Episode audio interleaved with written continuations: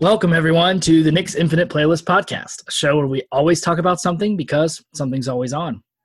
I'm your host, Nick Hogan, and with me this week is a very special guest, Brianna Martinez. Brianna and I write together at Telltale TV.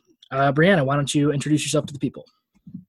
Hello, people. I'm Brianna. Um, I'm a writer at Telltale, uh, JD, and chronic TV fan. That's awesome. So, um, so you have a, a JD, a Juris Doctorate, is that right? Yes. Um, do you do anything with that? Do you like teach classes, uh, or or are you an attorney, or? Uh, hoping to become one soon. Okay. Uh, took the test, so cool. Yeah, I, I have a few friends that are JDs. That uh, some of them are they choose to go to the college professor route after they get done. Um, it's it's a solid a solid route if you Yeah. if if you love the law but don't want to practice it. Yeah, yeah, and uh, one of my friends is a, a criminal justice professor, and uh, and you know I've seen a lot of people do a lot of different things with it, so I just think it's cool. Uh, I don't know a lot of JDs, but I know a few, and they all seem to be doing different things. So Yes, it's it's it's a very utilitarian kind of degree where you can do everything from like charity, uh, you know, working for charity organizations or Mhm. policy, teaching. It's it's the degree that keeps on giving. awesome. So uh, so that's great. So um, so you and I write together Telltale, and you cover Arrow or covered Arrow when it was on. Was that right? Yes, I did. Great. Um, so we can't. We have to talk about that because you covered it. So um, they just finished their their last season ever of Arrow. Um, after eight seasons, it's it's over. Uh, so so what did you think of the last season? Um, so it was a bit of a roller coaster ride because I had a lot of thoughts, and I still do, and it's it's been off the air for about two months, so I still think about everything that season eight offered.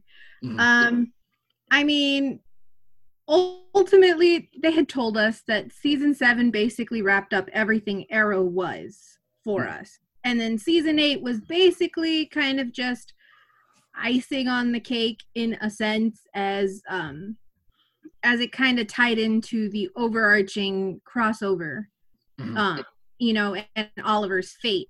So really it was just him kind of marching towards his death where we were hoping naively some of us you know they might have saved him or something Mhm. but unfortunately that wasn't the case but i mean i will say the final season did offer a lot of solid performances especially from stephen amell i Mhm. think i think he does i mean watching it from the very beginning he he's grown as an actor and Oh, yeah. you, you see a lot of the emotional depth that he gives oliver in all of these scenes especially in the final season as Mhm. he's saying goodbye to like all these people who have made a very large impact on his life Mhm. um and you know the way that he was able to get that chance to see his kids and things like that um for the last time it, it was one of those things where it became the highlight of the season his his strong emotional um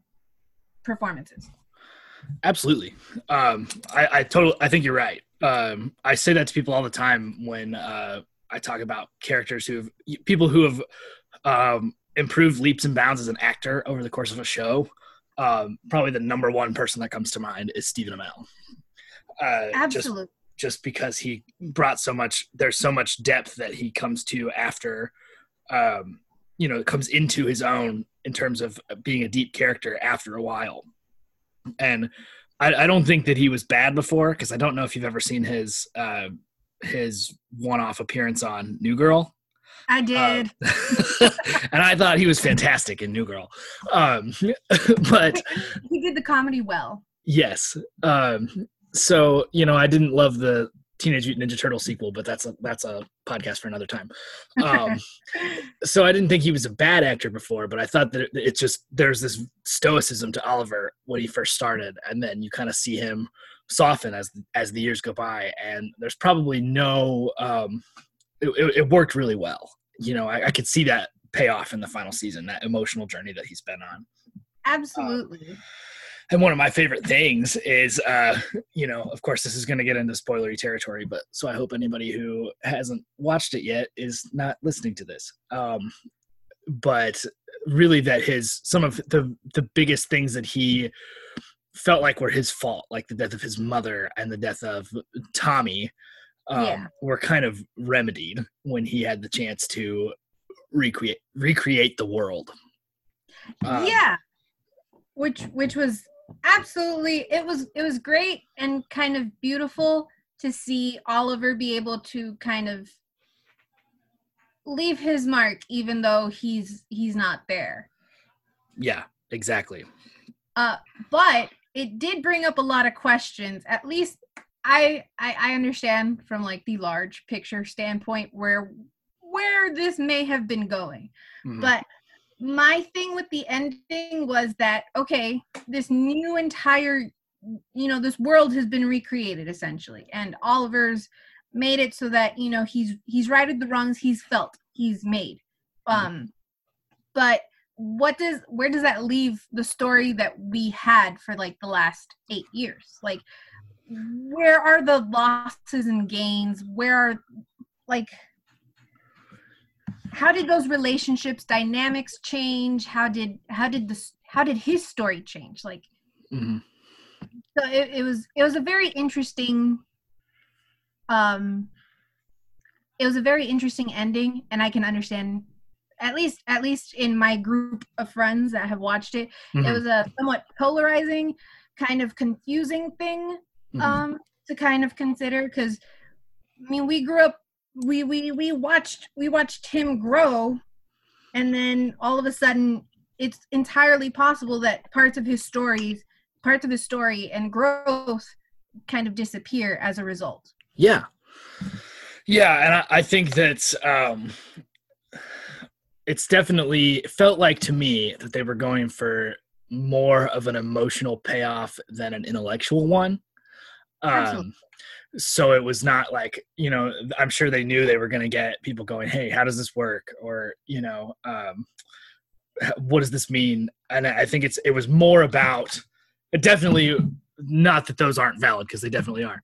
Um but it was definitely more about you know oh we get to see these people inhabit these characters one last time before arrow goes off the air and that is this is just a way to do that um and so i also think that um it seems like so i've been watching um i don't watch supergirl anymore but i watch the flash still pretty religiously and um that seems like there are like random changes, but most of what's affected the main characters, the people who were tangentially involved with Crisis, their experiences didn't change.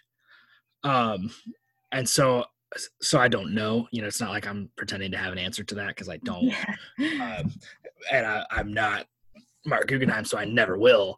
But um, you know that that's just kind of what my thinking was is that he he put it back the best way he could, and sometimes there are you know there are always changes and consequences, and you know uh, on the Flash, Cisco went and like documented a bunch of the changes from from uh, previous Earth One to current Earth Prime.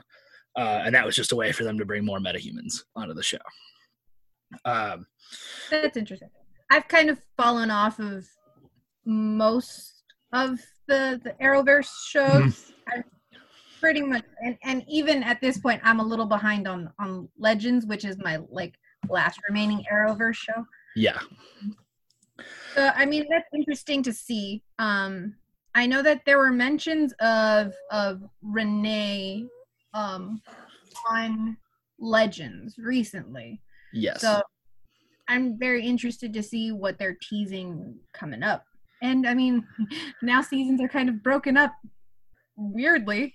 yeah, yeah. So- That's uh, that's gonna be weird uh, to just not get finales or or whatever. Um, and I, you know, I don't know who knows this and who doesn't, but I I write about Supernatural for Telltale, and that's um, that's their production is essentially dried up currently. yeah. uh, and it's their final season. So they've got apparently they've got four episodes in the can, but they haven't finished post because they haven't been able to. And That's then uh, they've got two more yet to shoot. And and it's just like you know a lot of shows on ABC or whatever are just like ah just do it next year. Um, but Supernatural is kind of in a different situation. Um, so it's that all of that is really interesting to me. Just how it's affected the shows and how you know shows are unexpectedly going on hiatus now. Um, yeah. But it's good for uh, for me when I want to catch up with something. So, Oh no, absolutely. It's actually it's taken me back to like the the writer strike of like 08 or 09 when Oh, yeah. everything kind of abruptly ended. Yeah, and that's um, hopefully there's not a writer strike right after this, because that would be really bad. Um, but uh, you know, so I'm confident that like Supernatural, they're at least going to finish, and Yeah. then a lot of these shows, it's just a matter of you know when things get back to normal, they'll they'll shoot whatever they'll finish whatever story they were going to finish, whether that's technically season six or season seven. Um, you know, I'm using air quotes, but you can't see me. Um, so uh, you know it's but it's it's a really interesting problem because it's just it kind of adds that like um gives people more time to to question those inconsistencies and things too oh no, absolutely. And TV fans are nothing if not very observant. yes yes that's true uh i don't know a more observant group um but i also don't know how people have time to like watch them over and over again and like point those things out because i can you know i can barely keep up with the shows that i'm watching Oh yeah. but uh Yeah. hey you know whatever uh so overall um with arrow's final season i was really happy with it just as a as a fan you know i uh i caught up in the middle of season three um so like my wife and i watched the first two seasons like they were nothing and then um right before season three started. So i've been following it week to week for a long time. Um and you know so it's so i was personally felt pretty satisfied by that. Um you know and i've never i've never had a criticism relationship with it other than to talk you know because i can't turn off my critic brain. Yeah. um and so there, there's definitely ups and downs that i've experienced in the series but i think they were even able to turn some of those downs into you know uh, graceful parts of their final season. So um you know overall i'm i'm happy with how it turned out. Um as an arrow fan i'm satisfied. Uh, i think there are definitely questions to continue to ask um and especially because there's a larger arrowverse out there i don't feel like i have anything unanswered but um there's still like you know there's more characters that i would have liked to see like uh like walter and uh there was actually a piece about it this week. yeah i Um, did see that Yeah, where he had wanted to, but I think that there was some like, scheduling or something that it just couldn't be done. But he would have he would have loved that. yeah and i, I i'm sure that a lot of things were like that too it's you know crisis is the same way where you you have a wish list of people and you get who you can get. Yeah. um and so i'm just i'm grateful that they were able to get um you know katrina law and susanna thompson and colin donnell and just to have that group of of um, legacies kind of fill in those this guy died in season one this guy died in season two. There was a cool way to include slade. Um so you know overall i'm i'm pretty pleased um but you know i, I don't think so um i guess that's leading me to a question is so in terms of um like final seasons and series finales where do you put this one in comparison to other ones that you loved or hated Um. I mean, see when when you when you start th- when you get questions like that where you're like, okay, in, in, in the grand scheme of like seasons and series finales, like where does this go? And then you forget every series and season finale you've ever seen in your entire life.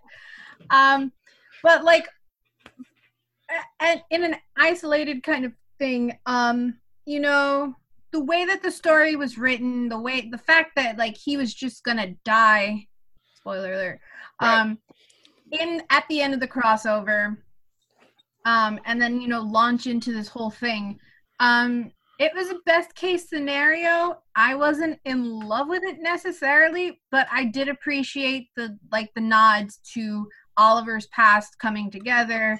This this kind of um, new kind of Earth, new kind of Star City, finally getting the the the respect that I feel was Mm-hmm. kind of always merited because Yeah. of the ungrateful Star City citizens always coming out making him out to be some sort of criminal. Yeah. But like it finally understood he saved the city, he saved the universe, you know, kind of type deal. Um so and it gave us it gave us some payoff on on on certain things and I did appreciate that. Um I did have questions um but I've I've already mentioned them. But the whole thing with like Diggle and the and the, the green Oh yeah, yeah. light coming at him. I was like, I see what you're doing. I'm very excited. I need it to happen. Right. Um, but you know, I wouldn't, you know, I wouldn't be mad. yeah, that's as as uh, I mean, they they even um, I feel like they kind of nodded to it at one point when they introduced Diggle's stepfather, mhm. maybe last season or season before. yeah, he was like Commander Stewart, and I was like, okay, um, you know, the whole thing with, you know, his. I was like, okay, so Stewart, right there, and his first name is John, and I was like, maybe in this new universe, you know, John Stewart, John Diggle Stewart, I don't know. um, but uh, yeah, no, I wouldn't be mad at that. Um, but I, I did like it. I yeah. Susanna Thompson coming back. It's always good. Oh yeah, yeah, yeah. Same here. Um, yeah, and there the on the Diggle thing, there was another in Elseworlds. There was a, a one off reference to that too, because um, Flash from Earth ninety. Uh, yes, He said, "John, why aren't you wearing your ring?" yes, exactly. And like, I was like, "On another Earth, John Diggle is Green Lantern." Um, like, make this happen. David Ramsey is free now. Let's do this. yeah, uh, David Ramsey so free that he was supposed to appear at a convention in my area that was postponed. Um, but hey, I'm not mad or anything. I've actually I've already met David Ramsey uh, a couple of times. Once at a convention and once at San Diego Comic Con, but not like in a convention kind of capacity. Nice guy. yes, he is. He is very nice. Yeah, I've I've met him in a convention capacity before. I've met I've met a bit of the cast before in conventions because you know Mm, conventions. yeah. Um, they're all very nice people. Yes. Yeah. Everybody. I've only met uh, Stephen Amell and, and David Ramsey, uh, but but they were both very nice to me, so I have no complaints. Um, yeah. So the only other thing I was going to ask you about is this this uh, Green Arrow and the Canaries spinoff thing. So you know, so the, the way that I've that I've interpreted my Twitter feed, there are three groups of people. There are the people who didn't even watch it, skipped over it. There are people who watched it and really want it to happen. And then there are people who watched it and because they watched it, do not want it to happen. Where do you fall? Um, well, I watched it because I, I I wrote a review. Right. um, I if you've read my review, um, it um, I was not a fan. It was not my cup of tea. Yeah. Um, but I can understand why people like like would want it to happen.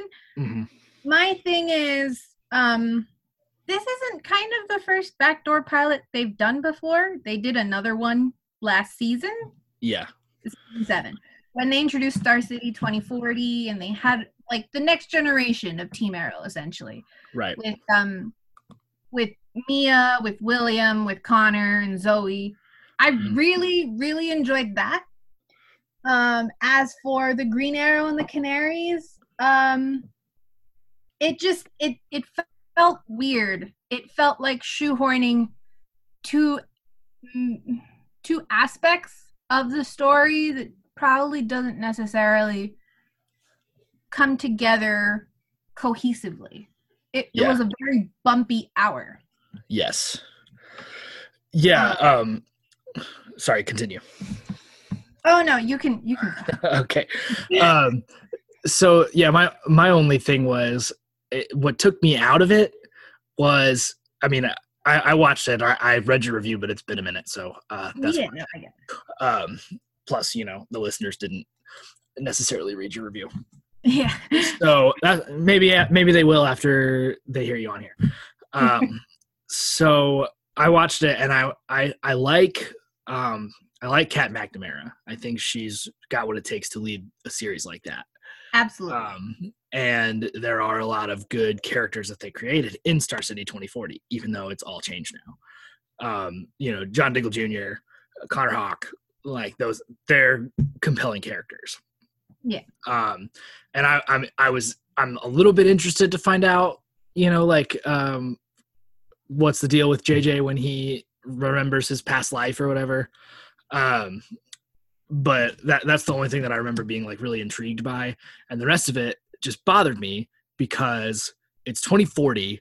Why don't Laurel Lance and Dinah Drake look any different?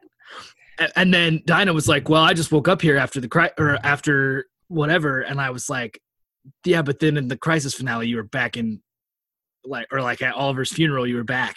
Like, what did you hitch ride with the legends or like what what happened? I don't understand." yeah. There uh, were there were a lot of holes.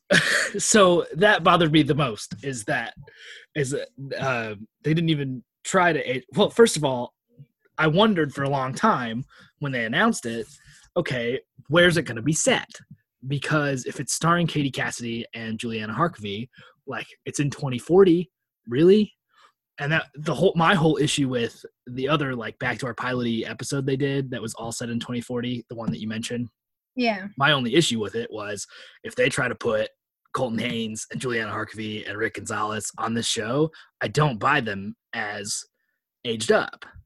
Like it, Yeah. it doesn't. If they are regular characters on this show, like it's they're gonna need to cast older actors, and it, it just didn't like it didn't. I couldn't believe that. I couldn't suspend my disbelief to believe that they were older and could still fight like they could fight, right? Yeah. because they'd be in like their their fifties. Um, and I, Yeah. I don't know, like I just don't. Um, I I don't believe that.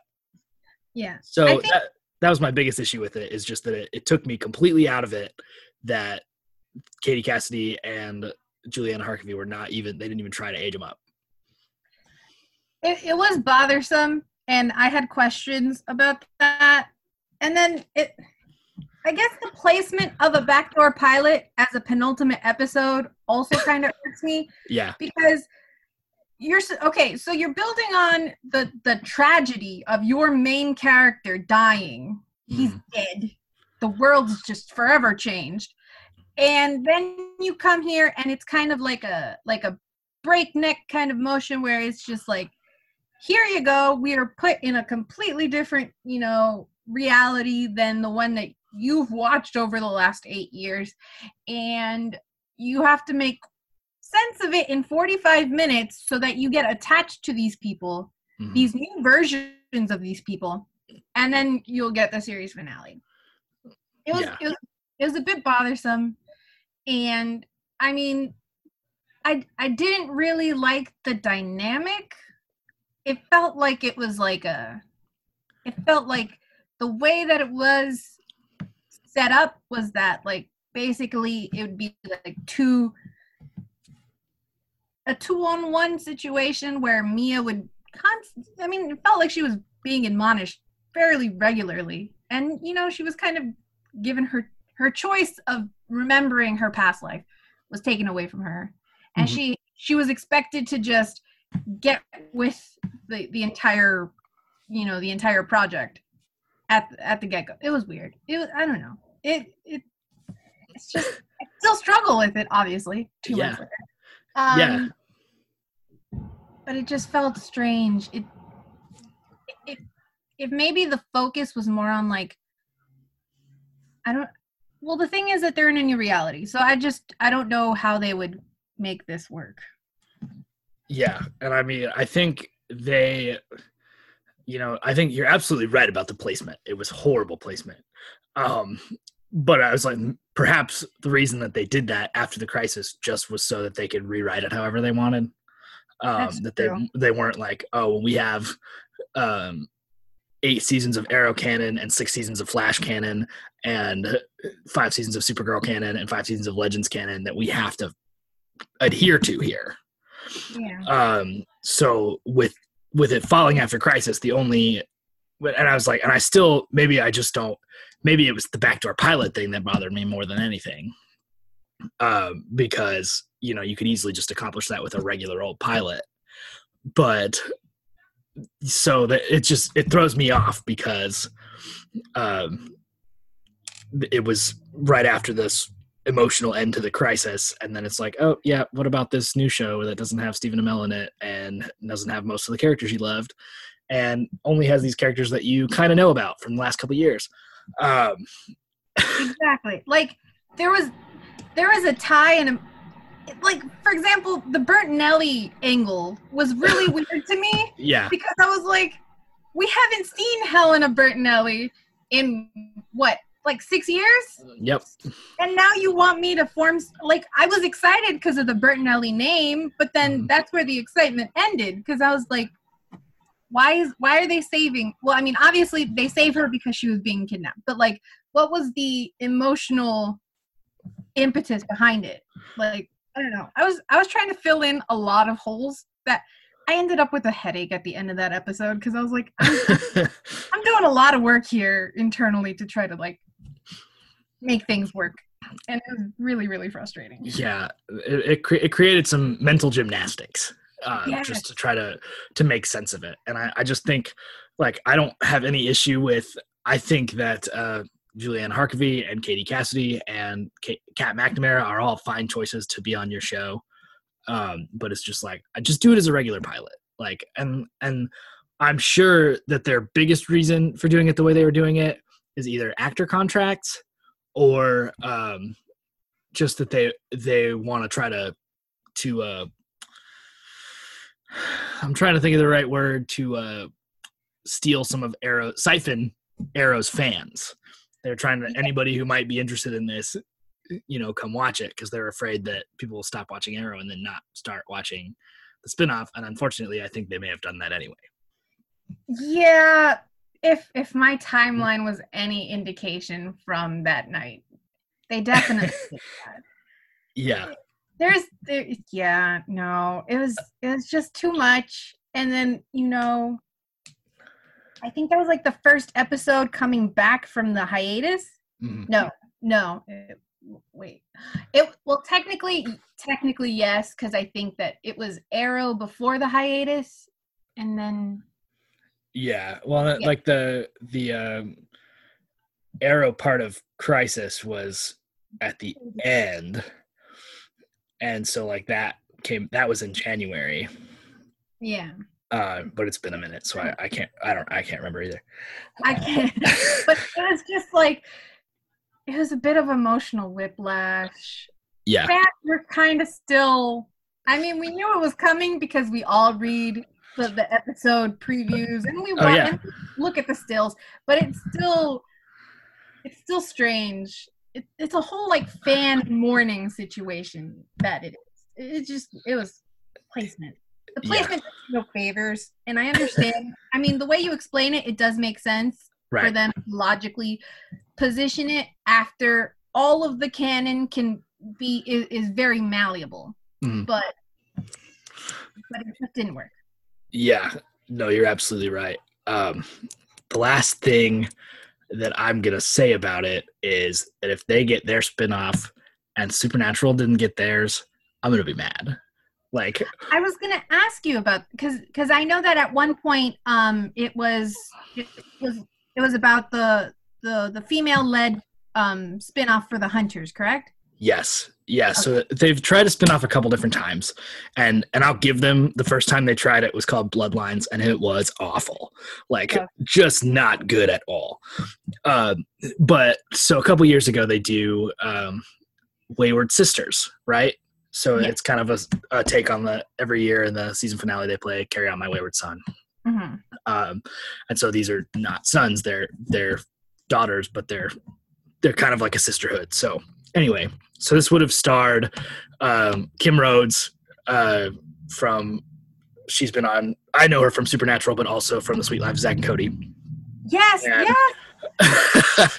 um, and Briana Buckmaster, who's been on Supernatural, and then so here's here's what bothers me about it the most. It was first of all, it was good. Like it, it was so good that they in the final season of Supernatural they wrapped up their storyline there because they had to because it was good.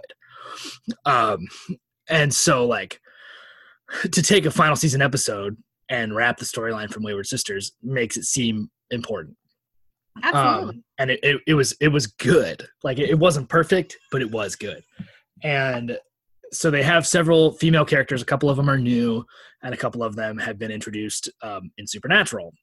And one of them is claire novak played by kathryn newton and if you don't know her eventually you will um, because she is a phenomenal young actress she was on big little lies she was in detective pikachu um, she's just she's really starting to make a name for herself. oh, was she the journalist in Detective Pikachu? Yes. Okay. Okay. yeah. Um, so she is um, really a really really talented actress, and like every time I see her in something, I'm like, wow, she's got it. Um, just you know, when you watch her, you just know that she's Yeah. gonna be big. Um, so I think re- Claire Novak is she's the daughter of the person who Castiel inhabits his body now. But and that's a long convoluted, especially if people don't watch Supernatural. Like it's so hard to explain. Um, but it's like her dad is dead, but her but Castiel looks just like him. Um, so she's got this kind of you know this dark backstory, right?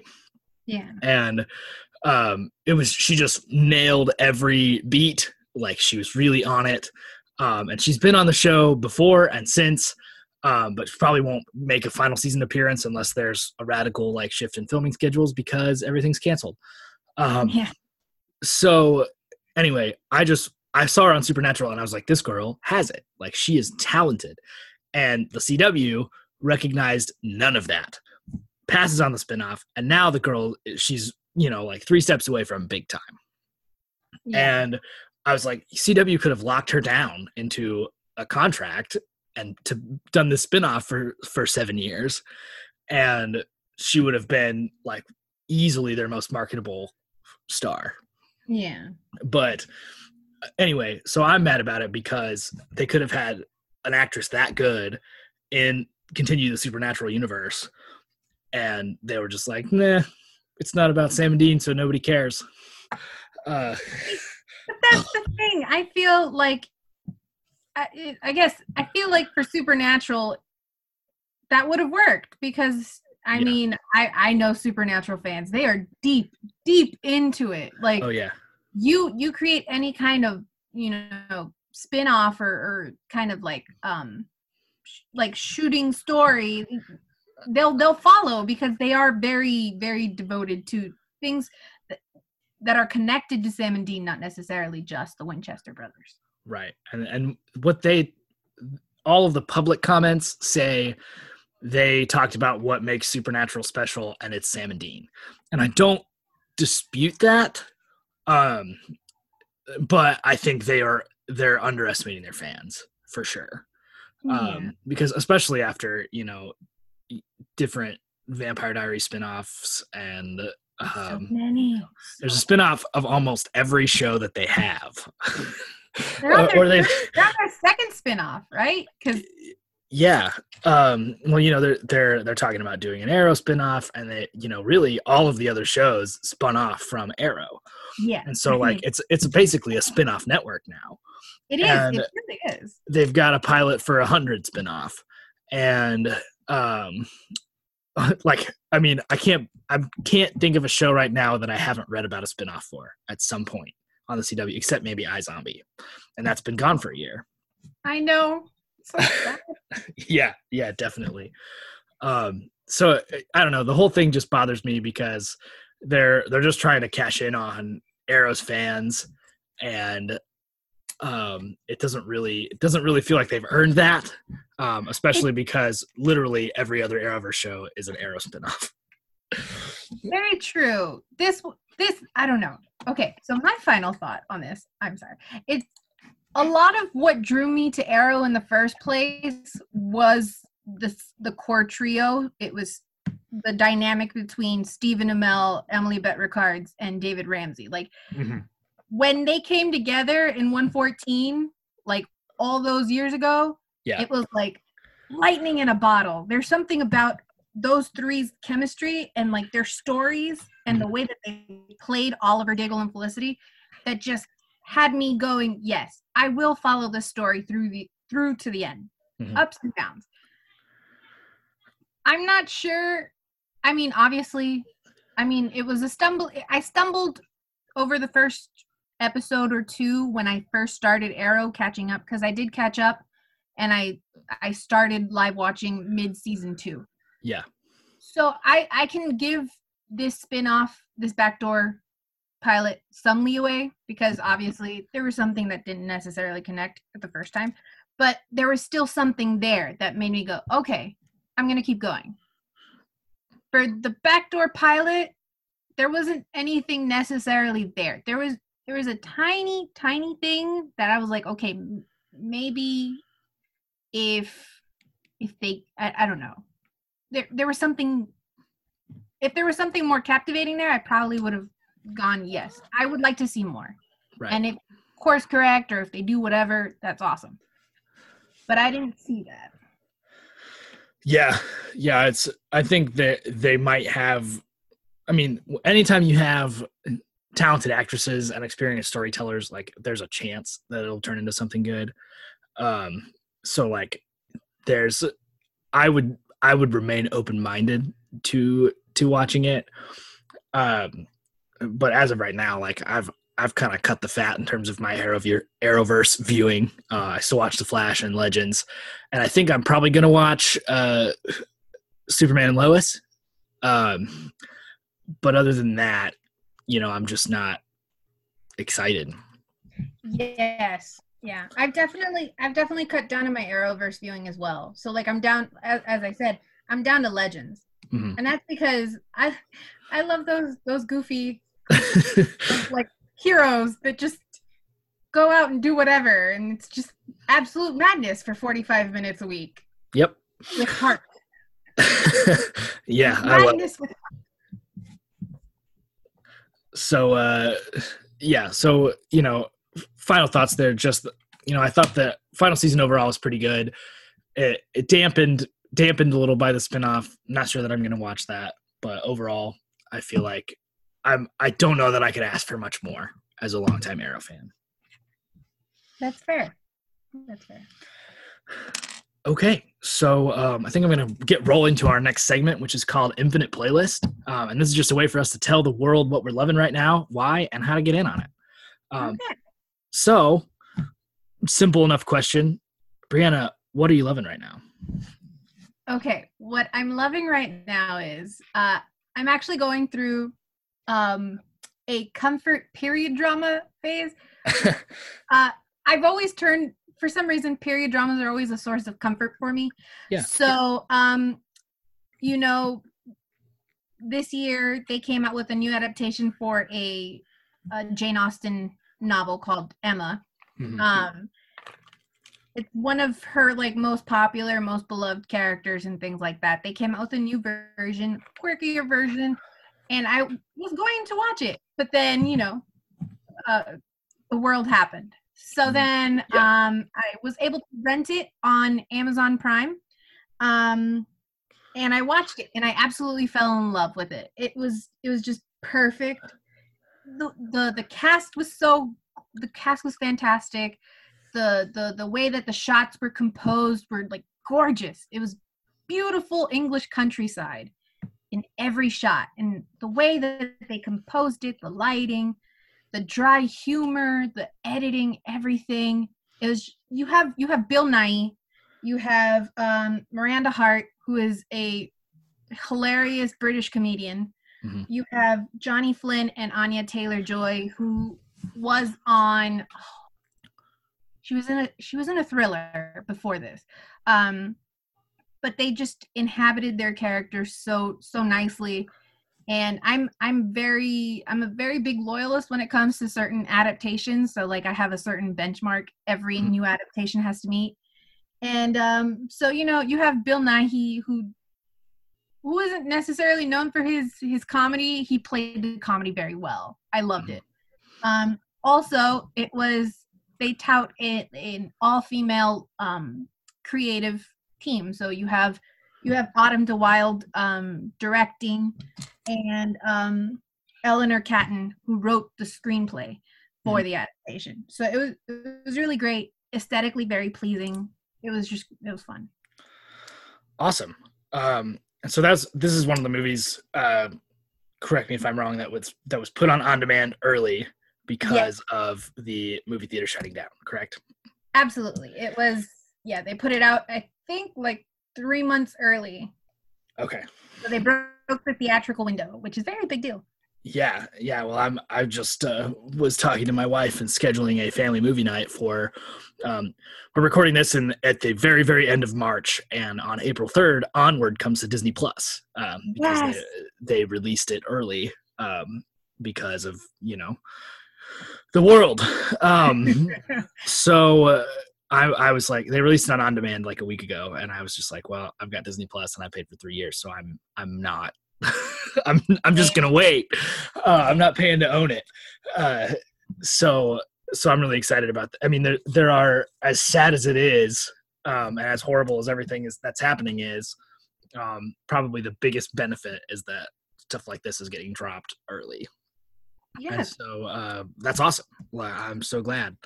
Uh, so you said you bought it on Amazon Prime, right?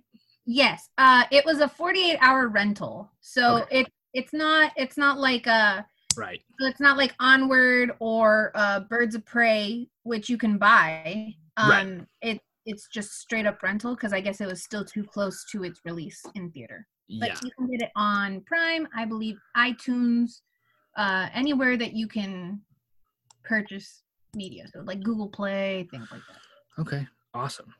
So uh, yeah, that's great. Like uh, um, especially people really need comfort right now. So that's awesome. Um, so f- for me, uh, I'm kind of going to use this. I've got quite a few podcasts scheduled over the next few weeks. Um, so I'm going to try to to even them out, and I'm going to go over some of the stuff that I've been watching on my quarantine. So I um, I've been working from home for this is my third week that I've started working from home, um, and I'm actually was going to be um, I'm I'm going to be moved home permanently anyway. oh okay So um, it was just a couple of months head start, basically. Uh, and so like I'll have to go back into the office at some point to get some of my equipment before our lease is up. yeah Um, but it was they basically said we're not going to pay this money for this lease because people aren't coming in to see you, so you're just going to work from home from now on. uh, and I I'm fine with that. So it was just kind of an early like um, my wife wasn't feeling well, so I came home to take care of them and help them and work at the same time. Yeah. So three weeks ago, or two weeks ago from the day that we're recording this, um, so I came home to start working from home, and I, I usually work with some kind of TV show on in the background. Um, or you know, I watch TV and then just stop it and answer work emails. Uh, that's that's how it really works.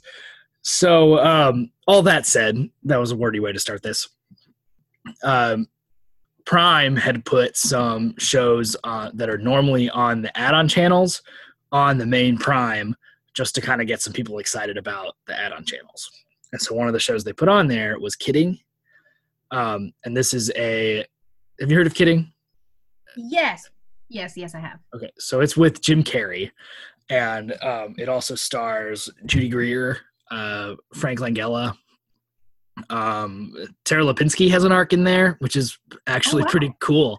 Um, so the, there's quite a few familiar faces. Um, there's a cameo from from Conan O'Brien. Uh, just a lot of cool stuff, and it's really um, it's it's dark in a way and it's i'd say the overall tone of the series is like is melancholy, um, and so you know for a it's the opposite of of what you mentioned. Uh, it's, it's not really comforting at all, um, but it's very well executed, and uh, there's some there's some really funny moments and some really just like um, I I definitely cried in one of the episodes just because I'm much more emotional now that I'm a parent. oh, I can imagine that changes things. It it really does. I cried in maybe five or six things ever before I became a parent, and now I do it all the time. Um, so um, you know, if you're looking for something positive to comfort you during the trying times, this isn't it. Um, but if you're looking for something really, really interesting, well executed, um, this is it. And um, I only watched the first season because that was what was free on Prime, and there is a second season.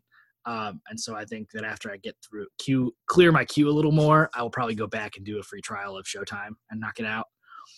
But um, it's Jim Carrey's really great in it. There's lots of good actors in it. Um, there's some catchy music in it, and it's really well done. So that's what I have to say about that. I mean, I've I've heard wonderful things about it, but then I've also seen the trailer, and you know, you kind of look at something and you go, "Am I in the right mind frame to like to, like watch this?" Right. And that was one of those where I was just like, "I'll put it away for, for later." yeah. But yeah. cast sounds amazing. Yeah, Yeah. I, I kind of logged on to my. I, I have a Fire TV in my uh, third bedroom, and so it was right on there on the Amazon home screen. Was free on Prime until three thirty one. So I was like, okay, I kind of wanted to watch this anyway. Uh, so I mean, that was it worked out perfectly. yeah, um, so I took full advantage. Um, yeah, so if you want to watch that, it, it's it's uh, on the Showtime app and on the Showtime add-on for Amazon Prime. I think Showtime extended their free trial during the the public health crisis. It would be very smart. I'm just I'm waiting for all of these like different networks and and streamers to go, you know, here's a free month. Right. DC Universe, I'm waiting for yours. yeah, I actually um, with DC Universe, I haven't watched these yet. I haven't watched anything on DC Universe yet, but I have- um, I haven't I haven't made my my membership yet, but I really want to watch Harley Quinn. oh yeah, that looks so good.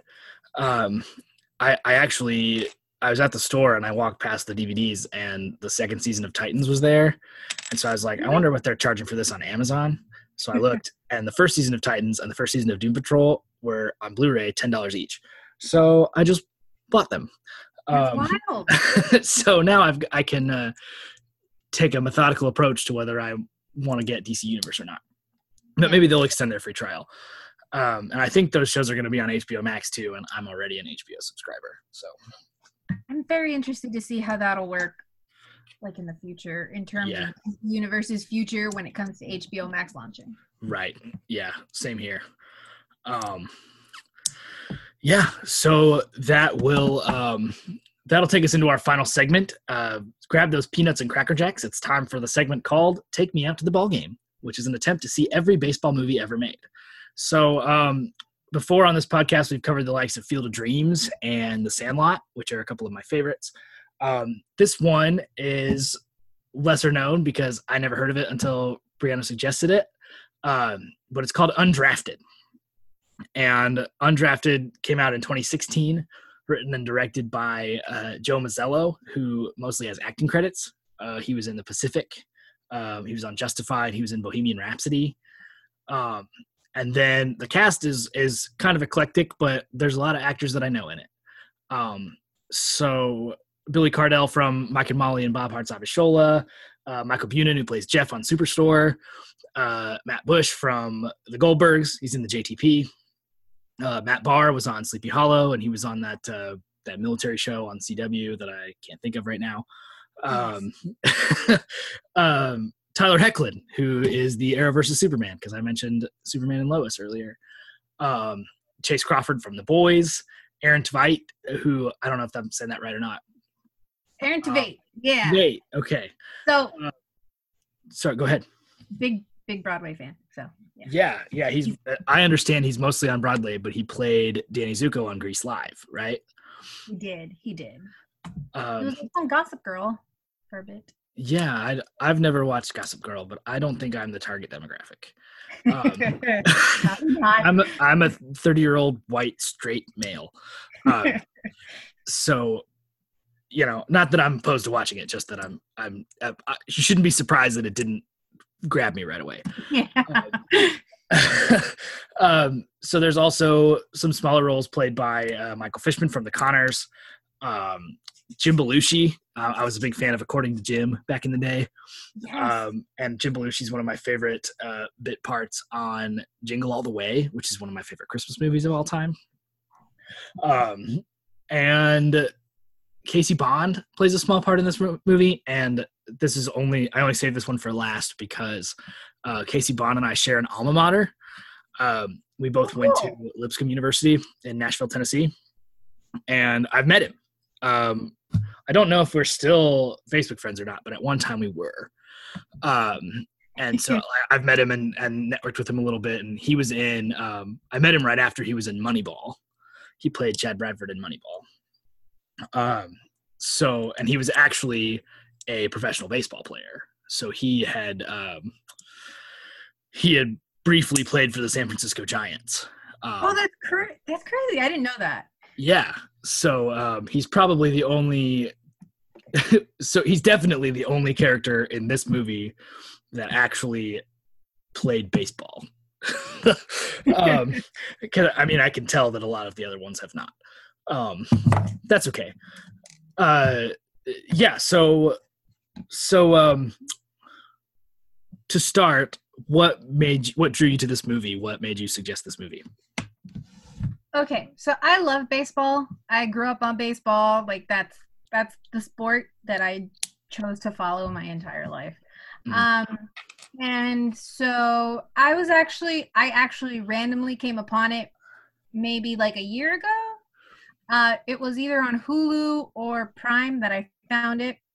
And I just I sat there and watched it and I was just like I mean it was funny and it was it was Mhm. the cast was like quirky and and I recognized some of the actors from things I had watched before Mhm. and um and I just I just kind of really liked it because it was just a bunch of guys who were just you know they have this dream of baseball and this ideal of baseball and then you know they're all like coming around their friend and I don't know it was it was it was it's a different aspect and a different angle of baseball than I usually see in things like you know the Sandlot, and Field of Dreams, uh, League of Their Own, things like that. yeah yeah there it was um it was really interesting i was i wasn't sure what to think of it at first but i warmed to it really quickly um i think that the guy who's the the player coach i can't remember his name off the top of my head he was putting me off at first. No, just because i didn't understand him yet. But yeah, um he you know it's it's it turned out to be really sweet. And um just and i i got invested you know i'm i'm a big baseball fan. I was kind of that was one of the ways that um one of the first ways i was able to connect with my dad growing up uh was over is over baseball and that's that's still one of the ways that we primarily connect. Um so i'm that, the whole reason i'm doing this segment is because i'm a huge baseball fan and i also love movies and television so i want to combine those two interests. Yeah, um so and, and it's really interesting that it's like a kind of a semi-pro situation. Um it's not it's just kind of like a you know there are people who have played professionally or semi-professionally on those teams and they're playing in this this uh, other league. And i just think that's really interesting um because you don't hear about that a lot. You hear about the major leagues and college ball and high school ball and then there's occasionally like you'll hear about an independent team. Yeah, but this is just a really like a, an angle of the baseball world that isn't often explored. Exactly. um, and i really appreciated the uh, camaraderie and the comfort level of between the the players on this team and um, you know it's just it, it it really grew on me over the course of the film Um, and after I got over, hey, I know that guy from this movie. Hey, I know that guy from this show. Um, it was just really, it was, it made me laugh. Uh, it made me well up a little bit. Like there, it has, uh, it has everything. Yeah, it was it was a, a baseball movie that had a lot of heart into it because it wasn't.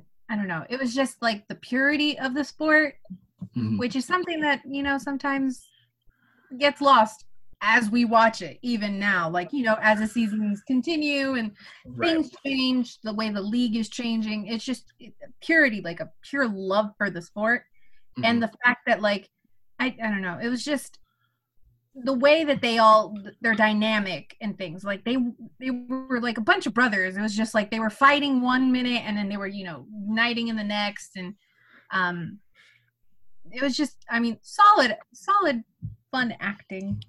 Yeah, well, I I also really appreciated that they were that they um, there's a lot of baseball movies that play on the emotion of it by um, you know oh they they are behind but they got to walk exactly when they need it and a stolen base exactly when they need it and a home run Yeah. exactly when they need it and this um, as a so I I um, about an hour and a half from Cincinnati and I grew up a big Cincinnati Reds fan oh, okay so with that, um, Joey Votto, one of my favorites, um, and he has a very methodical approach to baseball. And so these characters, several of these characters, had that same approach.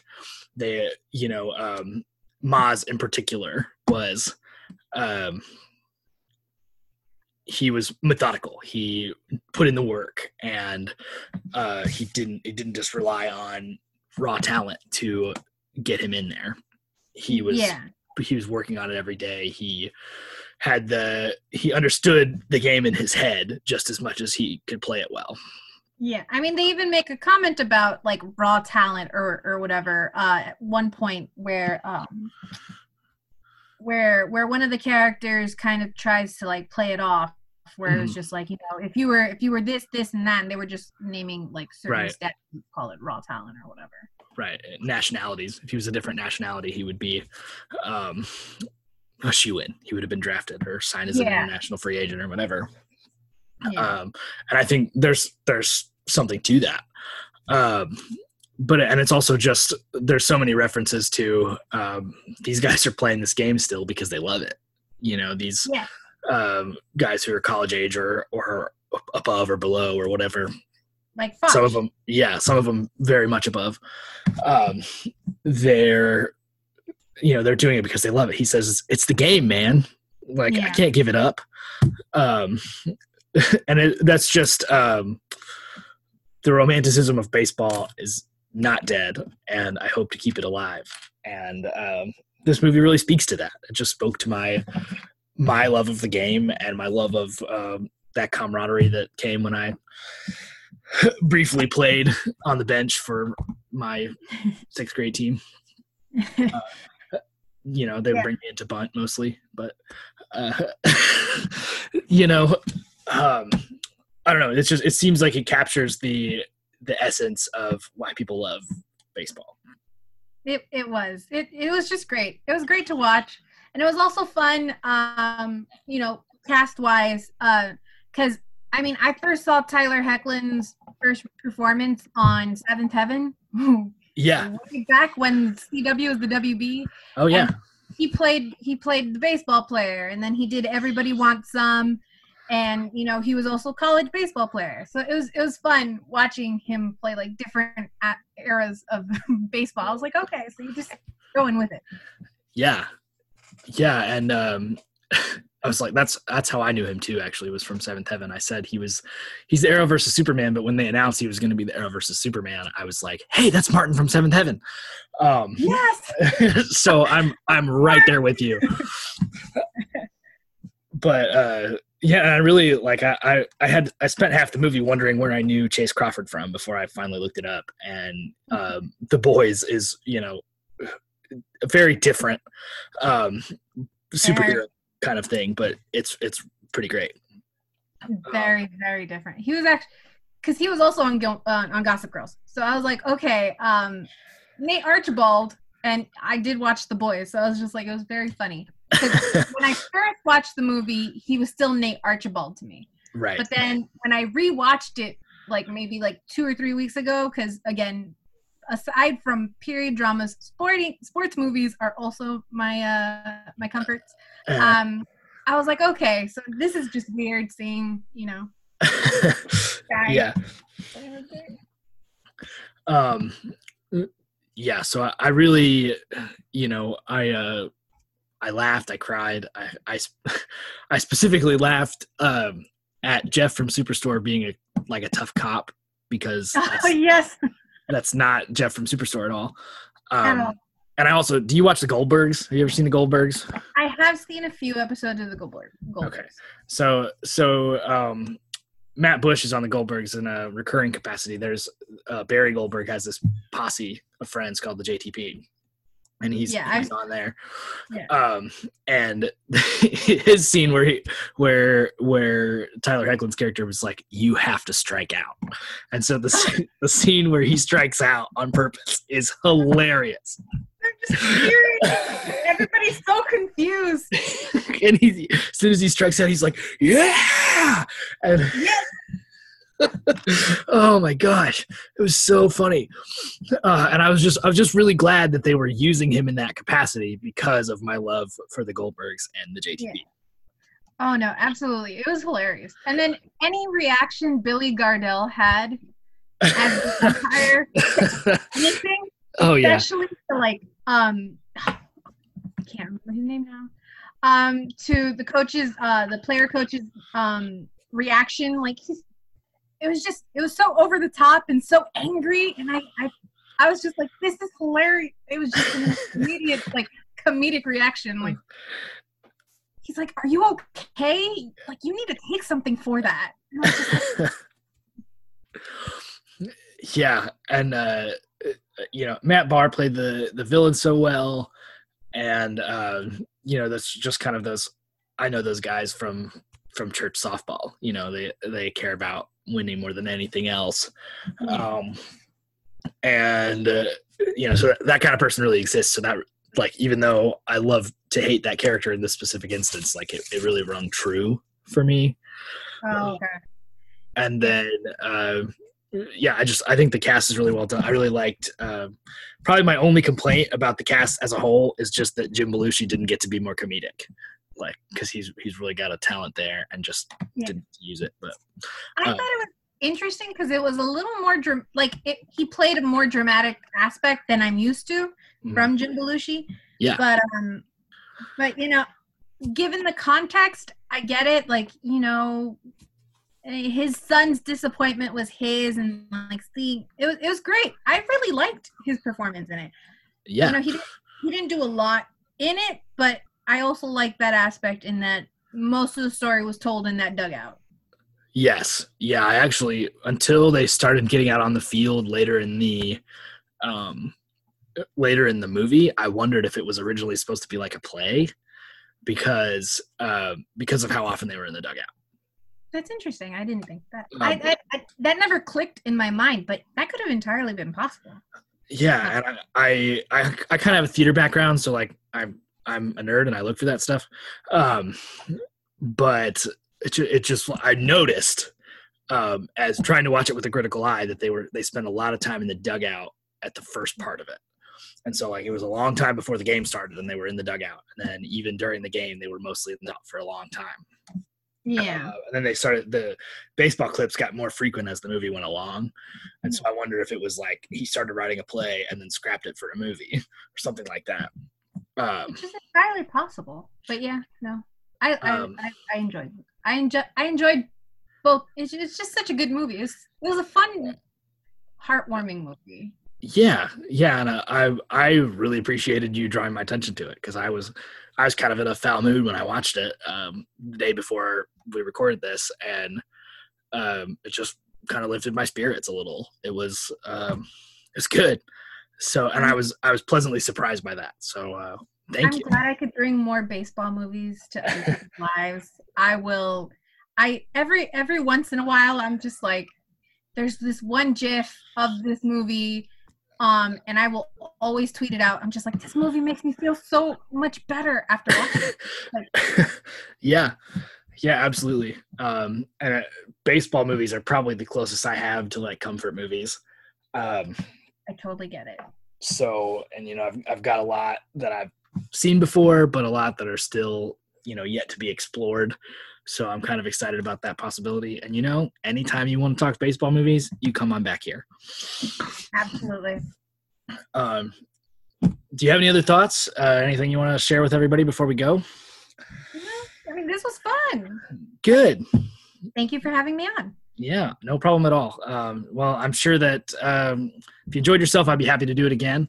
Um, but this is uh, this has been Nick's Infinite Playlist, and good night, everybody.